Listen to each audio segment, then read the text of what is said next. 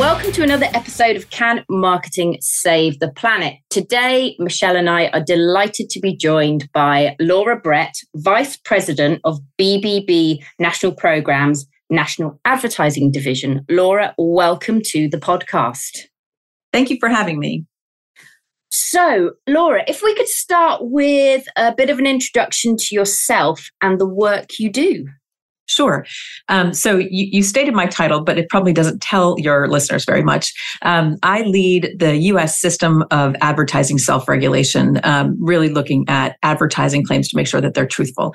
It's similar to what the ASA does in the UK, um, but because we're based in the U.S., it's slightly different. We don't have a code that we apply. We literally just apply a basic truth in advertising principle that's set by the Federal Trade Commissioner, our primary regulator that protects consumers. Um, and and what we look for, we look at one simple standard that advertising claims be truthful and non-misleading. That also means that they um, that also means you have to be transparent when you're advertising to consumers. Um, but when we look at greenwashing, what we're primarily looking at is whether or not the advertising claims are truthful and supported, and that consumers can trust um, advertising claims.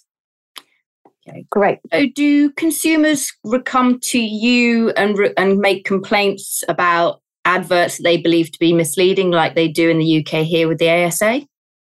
Sometimes, um, but most of our cases, again, probably because we're in the U.S., are brought by competitors. Um, you know, in the U.S., uh-huh. uh, their adversarial system is alive and well. There's a, there, you know, the, people often talk about a lot of litigation in the U.S. Well, this is a little bit like litigation, um, but it's it's it's an alternate dispute resolution process. So most of the cases that we look at are brought because one competitor challenges another's advertising. Um, we also open cases on our own uh, based on either complaints from consumers or from our own observations in the marketplace about the kinds of ad claims that are important to consumers that maybe consumers can't evaluate for themselves. And um, and and we'll open cases really just to provide guidance in the industry which is what we've done with a lot of green marketing claims Fantastic. And so today, Laura, we're going to be talking about the recent updates that have been made to the Green Guides by the Federal Trade Commission. And those updates have, have taken place in the first time for, for kind of almost a decade, isn't it? Um, how significant is this? Sure. So, so just to set the stage, the, yeah. the FTC updates their guidance on something like this about every 10 years. So, um, so this update that the FTC is in the process of pulling together uh, is not unexpected and it's not novel. It's just for everyone. I think for everyone, it just feels like an important time for the FTC to be mm. updating their guidance because these claims are increasingly important to consumers and and there's a, a lot of criticism frankly that some of these claims are out in the marketplace and, and we don't know whether or not they're supported. So, um, so the FTC's guidance, I think it, it, their updated guidance is important, not because they're do, not because they've, they've somehow made an observation in, right now that this is when they should be updated because this is about when they were scheduled to update them. Okay. It's important because I think we all recognize that we need updated guidance. We need to make sure that all advertising is being held to a similar standard and the FTC is stepping in at this point in time um, is really important. The second thing I should make clear is the FTC is just in the process of updating their guidance. Okay. Um, we will, exp- I mean, and, and the process can take a very long time. So what they've, the, the stage of the process right now is that they have invited comments to the last version of the green guides. And um, and they've received quite a few comments. And of course bbb national programs commented as well based on our experience with the, applying the guides and and seeing where there are often uh, holes that we've had to fill uh, in the guidance. Looking at the um, guides um, for uh, as I've just developed and launched the first uh, sustainable certificate in sustainable marketing in the US. And as part of that, I've been looking at greenwashing and and, and really going through the guides. And they're, they're quite thorough, aren't they? In terms of they go down to the quite the minutia detail on things like the the use of the words ozone or organic or or biodegradable. They're really, you know, there's a guide. There, there seems to be a guide for all all specific terms. Absolutely. I, I, do think, in spite of the fact that they're 10 years old, that they are very, very valuable. Uh, there is a lot of guidance for, for marketers out there just looking at the existing green guides. Um, but there there are some holes that the uh, that the FTC intends to um, potentially fill. and one of and a couple of the questions that they put out to the advertising ecosphere generally is um, you know whether or not updated guidance on using terms like recycling is needed in the us there's sort of there's a lot of criticism of recycling claims because so often um, products that say they're recyclable uh, are not actually being recycled, right? So they may be recyclable technically, but when that material is not being used again, you know, are consumers misled? Are they kind of being lulled into the sense of security that they're buying something that's recyclable, but it's never really going to get recycled? So that's there's a lot of focus on on that term, and also you know recycled content for related reasons. Uh, and and of course, something that FTC didn't really delve into too much were some of the claims that we're seeing in the marketplace right now about being carbon neutral mm. um, and, and how you could support a claim like that. Yeah, because in the UK, the ASA have, have, pretty much said don't use terms uh, such as carbon neutral unless you can 100% substantiate, back those up, and show how you're going to, and continue to talk about how you are going to get there. So it's interesting. I think these claims also i mean i think these terms also most consumers don't understand them anyway do they so um, it's it's kind of a difficult road to navigate from the start point it is uh, right when there's just a lack of consumer understanding. Uh, we recently had a case uh, with a company making a carbon neutral claim. They were targeting carbon neutral by 2040. Um, and we looked at the advertising claim and we looked at the support for it and, and found that it wasn't supported. The company, um, JBS, is one of the world's largest meat producers. So achieving carbon neutrality when that is your business is is obviously very very challenging because yeah. you know a, a, lot of the emissions come from the animals themselves and so how do you how do you achieve carbon neutrality when that is you know that's your product um, and although they had invested pro- millions of dollars in their efforts to reach a carbon neutral or a targeted carbon neutral um, by 2040, they didn't have a plan that was achievable. Uh, they don't have a plan in place that they know they can achieve. And, and that's what consumers expect, right? If you're going to say this business is going to be carbon neutral by 2030, we think that consumers expect that you, you've got a plan in place now that you think will allow you to achieve that goal. Now, obviously things change and, and there may be ex, there may be um, expectations in that plan that you can't meet, but you should at least have a plan now that that demonstrates the goal is achievable. And and we found that um, JBS did not have that plan in place. Because it's interesting, isn't it? Because consumers are becoming more and more um, knowledgeable about these things, aren't they? So they're, they're calling it out more or they're asking more questions. Whereas I think until the kind of the last sort of four or five years, they've just seen uh, all of these claims or labels or, or adverts that say, you know, eco-friendly, environmentally friendly, ocean-bound plastic, and they've just taken it on face value that what they're seeing is correct. But now they're starting to raise questions, aren't they? And I'm guessing it's as the media um, and as more organizations are talking about the things that aren't happening, and we're seeing the increased urgency of the climate crisis. So, what are some of the main changes or updates that the uh, FTC have put forward for the uh, the green guides? So we'll have to see what they're going to do. But I think that the questions that they've asked um, for commenters surround things like recyclable and carbon yeah. neutral and, and the use of carbon offsets. I think those are areas where they recognize there are existing gaps that that we hope the guides will fill because the guides don't fill them. We often end up having to fill them as a self regulator and having to kind of apply existing guidance to the new claims that we're seeing in the marketplace. Yeah. Um, but you know, I, I think you're right that there's there's generally been a misperception among marketers that using a vague term like eco-friendly um, is is not a claim that requires support. And, and and that's never been the case. If you look at the green guides they they were always very specific that said you know a general claim about environmental benefits is subject to a lot of different interpretations. And you have to support all of those interpretations. So these vague general claims are you know were not permissible under the existing guidance but i think you've really touched on an important point which is they've been used so widely that consumers don't trust them anymore. So mm. that's that's a real risk for marketers. Aside, you know, whether or not you're going to get in trouble with a regulator, there's a real risk that you're undermining your trust with consumers when you use these terms eh, without having the the appropriate amount of support for it. And and the so similar in, in the UK, then obviously the ASA is is is is is banning ads. You know, is is is saying to brands and organizations that needs to be removed and substantiating why that is and the breaches. And and they've been very public in in the UK and um, and of course the competitions and markets authority here in the UK is then there will be some, there are some cases that are being investigated. And there there will be there are fines there are penalties of up to 10% of of annual revenue that can be um, administered. Now this is new legislation. This is this is you know it came into force in January 2022. I suspect that many of those investigations are underway. It's going to take time for for the market to realize what the implications are and what those fines look like so that organizations think, oh, you know, these regulations really have some teeth. What's the position on that in the US with the FTC? Sure. So um, I think the biggest risk perceived by companies in the US is a risk of litigation. Um, we're seeing a lot of high profile lawsuits being brought against companies with large large carbon footprints um, making claims about you know whether it's carbon neutral or other other claims about using the use of recycled material or making recyclable claims.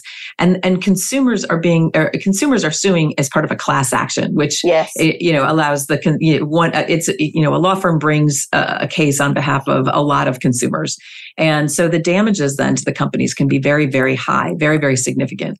And i think that is creating a little more caution on the part on the part of large corporations that feel that they could be targeted by that kind of consumer class action.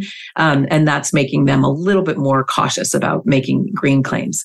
Um, the FTC can bring a case. Um, there's and I don't want to get too into the weeds here, but no, the FTC has had um, ha- has had some setbacks in their ability to get monetary damages um, based on a Supreme Court decision from a couple of years ago.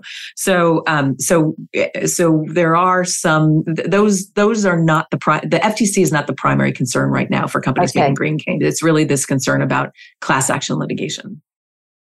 So, I guess looking at the green guides, they are green guides for marketers but right. greenwashing can come from anywhere in the organization but also it's the responsibility ultimately of the organization isn't it and everybody in there to stop misleading ads and messages going out so you know do you think it's on the radars of people outside of marketing or because they're called green guides for marketers they are focused mainly by on by the marketers and organizations do you think there's confusion around where the responsibility sits within organizations i think there is i mean i think often the lawyers in the organization know about the the ftc guidance because they're they're concerned about the laws mm. and the mm. regulations that prevent that or should be preventing misleading green claims i think the marketers often do not know um, and and like I said, I think there is that that perception that if you if you use a claim that seems fuzzy right? Intangible like eco-friendly even sustainable that that that those are general broad claims and they think that that means that they can use those claims because they're not they're because they're not defined. But but that's that is not the case. I mean those those broad claims uh, actually are even harder to support. So, um, so I, I, do think there's a lack of awareness among marketers. Um, in the U.S., the Four A's um, is a is a an association for um, advertising agencies, and in 2021 they did a four part webinar series trying to raise awareness about greenwashing and the guidance that's out there uh, for com- for marketers to to prevent greenwashing because like I said, there's not just a risk of you know regulatory enforcement no. or class action risk. There's a real risk in, in losing the consumer trust on those kinds of, of claims. And so, what more do you think organisations need to be doing internally to ensure that you know the the guidance is is known more not because you might get you know in trouble for it but more that what you're saying as you'd say is is is ensuring that that trust stays but also that people know what your sustainable agenda is and that you are working towards you know decarbonization or you are working towards reducing your waste uh, or, or, working on better plastic and things like that because it's really important because it does form a whole part of your sustainability communications right i mean i think as uh, industries should have a culture of building trust with their consumer, right? And mm-hmm. and that really is important when you're talking about green claims. Um, th- there's many many companies are out there trying to do you know, take significant make significant investment to reduce their carbon footprint.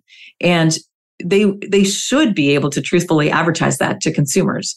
But but if there are a lot of claims out there that are not supported then then really all companies are going to are going to be harmed by that. So um, so I, I do think that building this culture of trust around green claims is something is the most important thing that marketers or businesses or brands should be doing. Uh, and you know, in the U.S., honestly, we would we would like to see advertising self-regulation being used as a tool by companies to make sure everybody is upholding those standards you know because because you can challenge a competitor's claim that the about the environmental benefits of their product um, using this self-regulatory process. We, we would like to see more of it. We see some of it. We would like to see more. Um, and you know, and I, I do think that there's an opportunity for industries to really uphold higher standards on these things uh, because I think they're they're important claims to consumers and and they should be consumers should be able to trust those claims when they see them in the marketplace. Yeah and also organizations that, as you say, are making this progress they're sometimes green hushing, aren't they? This this idea we're not going to talk about it because what if there is a litigation? What if we get it wrong? Right. And of course, the claims uh, and the guides are really supporting organizations that are doing well in showcasing that we're doing okay. And look, there's some really clear steering and guidance here for us to align with, which actually, as you say, raises the bar for the industries that are really doing well and, and for those that maybe aren't doing as well to actually improve their practice so that so that these claims can be trusted by everybody. Right. Right. All to the benefit of consumers, right? Yeah. You know, if they're making these choices, they're going to make a choice of one product versus another because yeah. they think one company is uh, more in, intent on reducing their carbon footprint then you know you want that trust you, you want that consumer to be able to trust that choice that, yeah. and make those choices frankly where uh, so that they can do their part that consumers are trying to do yeah. to reduce our overall environmental impacts yeah and if you build that trust then you you can tell that broader story can't you where it goes beyond selling people products into what they can be doing in terms of behaviors around circularity and, and, and looking at new types of behaviors and, and, and understanding the broader issues that because sustainability is incredibly complex. Is sustainability something that's rising up the agenda for businesses in the US? Absolutely. I think in part driven by consumers. Right? You know, uh, there's been a lot of studies done about how much these kinds of claims influ- influence consumers, and I think they tend to influence younger consumers, um, and that is often a demographic that brands are really trying to reach.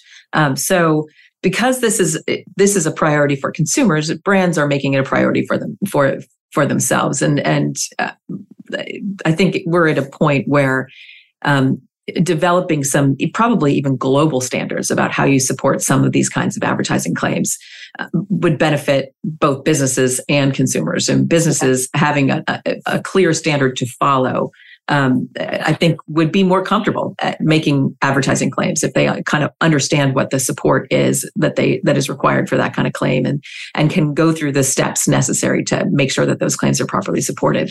Because I think you're right, there are plenty of companies that are concerned about making those claims. Maybe mm. maybe in in the UK because of the potential for regulatory enforcement, but in the US, it's really about a lot about class action risk. And you say, does you know, it would be good if if organisations uh, kind of uh, got together to talk about you know a global approach to to you know the rules and the guidelines because most companies operate on a global level anyway don't they? So what they're saying is is is the same wherever you are in the world.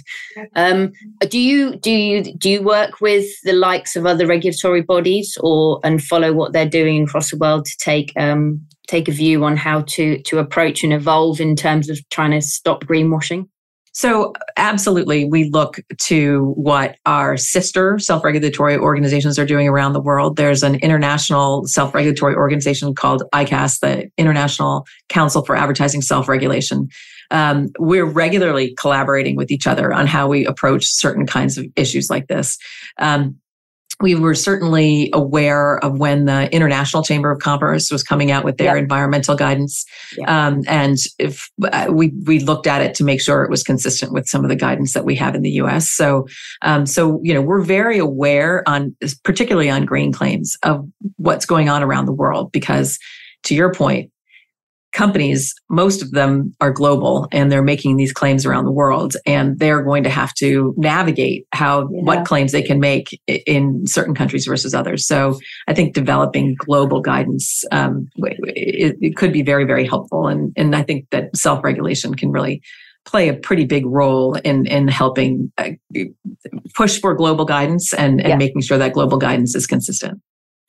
And do you think the US will go down the same road as the UK and, and bring out actual regulation uh, with potential fines attached to it uh, to to try and really you know get on top of this if it doesn't if if this approach you know and, and more organizations aren't looking at the green guides and following them and we, we continue to see this rising greenwashing so I think we could see more regulatory enforcement in the U.S. Um, I don't. I don't know if we'll see legislation, um, but you could also see the FTC undergoing a rulemaking on certain kinds of claims that would allow them to get the monetary damages. They've also been partnering with their state um, attorney general's offices to to get those monetary penalties that that they're they're a little restricted in getting at this point in the US. But um, I, I, definitely think we're going to see more regulatory enforcement around greenwashing, um, both at the federal level and, and potentially at the state level as well. And would you be working with industries as well in terms of how, you know, because if, if competitors are calling out each other and those industries that are truly wanting to do good, you know it helps them doesn't it if the general noise level goes down and the good the good rises to the top and those that mm. aren't willing to to come along you know they they have to be i guess held accountable for for not for not doing the right thing yes no it's absolutely top of mind for us at, at BBB national programs in particular that that there is an opportunity for industries to come together and help set a standard uh, mm. that everybody can adhere to and and therefore build trust in this kind of marketing. Um, you know, there are conversations happening where we're we're looking to see whether or not there's a, a real role for industries to come together on this issue. Um, in part because regulatory enforcement, whether in the UK or the US or anywhere else in the world, is always going to be limited, right? Yeah. So creating standards and and and trying to make sure that all companies adhere to those standards in a more universal way and in a, in a, in a way that provides some accountability for for adhering to those standards. I think um, it, it is a real there's a real role for self-regulation in enabling that.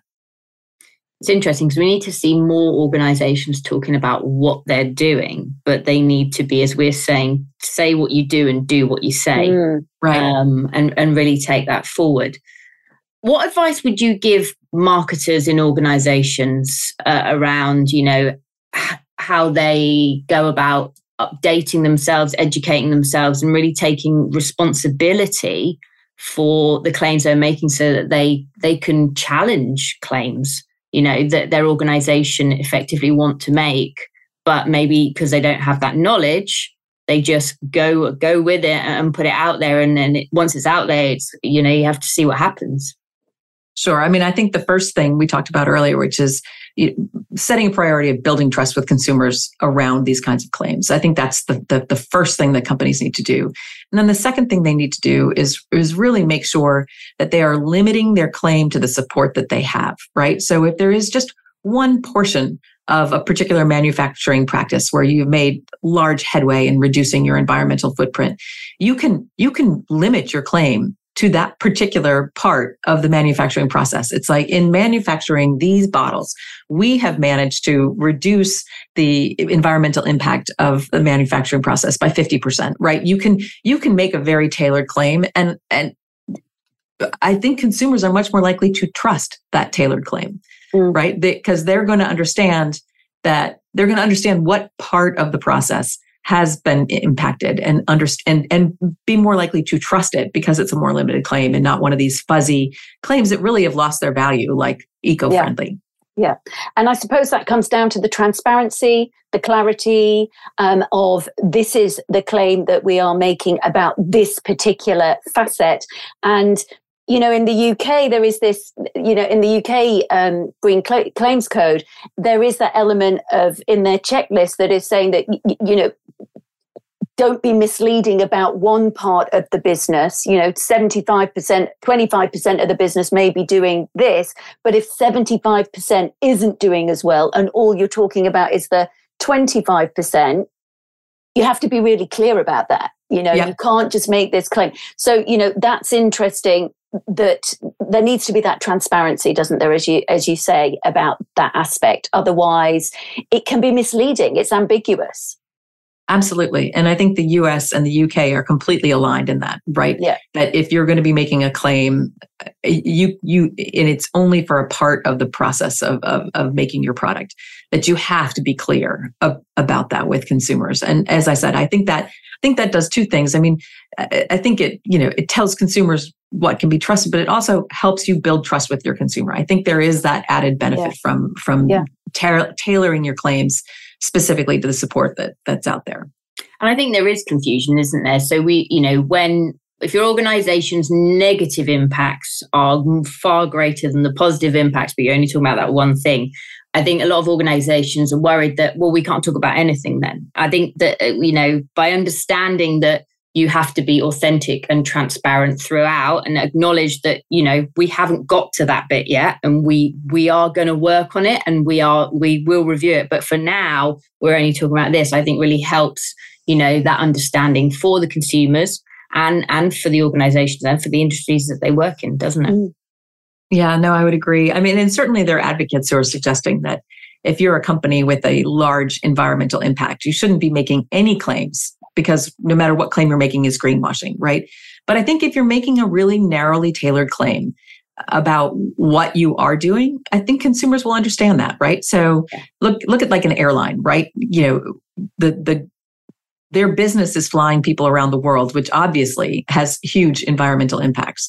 But if they're trying to increase the the use of recycled content in the in the in the foods that they serve on the plane and limit waste um, among the, the the the foods that are served on the plane. I think you can tell consumers that, and then consumers won't have the misimpression that flying has no environmental impact. Right? They'll they'll understand what the what the airline is doing on and and to what part of their business they're they're able to have that impact if you are just focused on how do we make a claim about this because everybody else is making a claim about this then then that is naturally going to lead into into into uncharted waters and potentially overstating yeah. the, the benefits that that you're actually providing on yeah. environmental impacts and also start with your evidence you know make sure you have your evidence first and then go about you know working out how you can communicate that piece as opposed to make a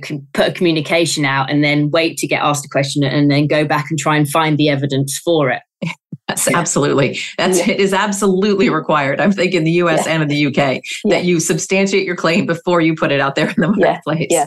Yeah. Absolutely. absolutely. Great.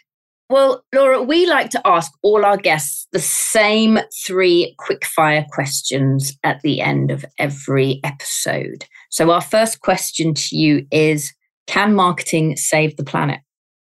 So, I think this is a unique area where marketing can really contribute to saving the planet um, because to the extent consumers are looking for, pro- for products that have lighter impacts on the environments and marketers are truthfully telling consumer, consumers about those environmental benefits.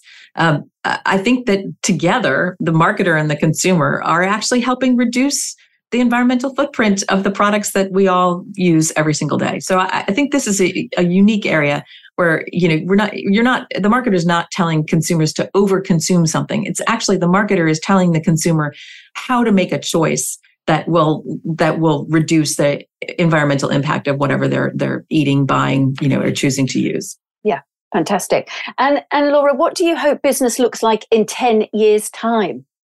I would love to see global standards for yeah. substantiating environmental advertising claims. I think that would go a long way to really meaningfully helping companies reduce their impact on the environment and building trust with consumers and allowing consumers to make choices about the products that they purchase um, that does reduce their environmental impacts and, and really building that that culture of trust around these claims. So I think that would go a long way towards doing that. Yeah, I think if we can get that right, and also mandatory reporting on on actions being taken, that would absolutely be a game changer. Which it looks like it's all coming down the road. Standardization is uh, happening. Yeah. yeah, yeah.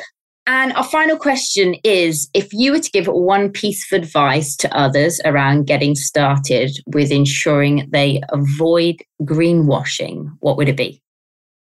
Take a hard look at your, your claim substantiation. Take a hard look at what you're doing and narrowly tailor your claims to what you're actually doing in, in practice. And I think it's if if you're looking to make sure that you're not overstating your advertising claim and, and, and the benefits that your product's providing um, and, and really tailoring your advertising claim to the support that you have, uh, you'll go a long way toward building consumer trust. Fantastic. Well, thank you. How can our listeners find out more about the uh, the work you do, and where do you recommend they go following listening to this episode? Um, so you follow us, uh, BBB National Programs, uh, National Advertising Division. We have weekly updates. Um, I have a monthly newsletter, uh, but go to our website, bbbprograms.org, to find out more about the good work we're doing. Fantastic. Amazing. And we'll make sure all of those links um, are in the show notes for all of our listeners to uh, stay tuned and find out more and um, get access to those newsletters and things to stay updated. So thank you so much, Laura, for joining us today. And uh, that's been really illuminating. It's wonderful to hear the parallels actually yeah. and the consistency uh, and the desires of, of, of what wants to come next. So hopefully we'll all get there.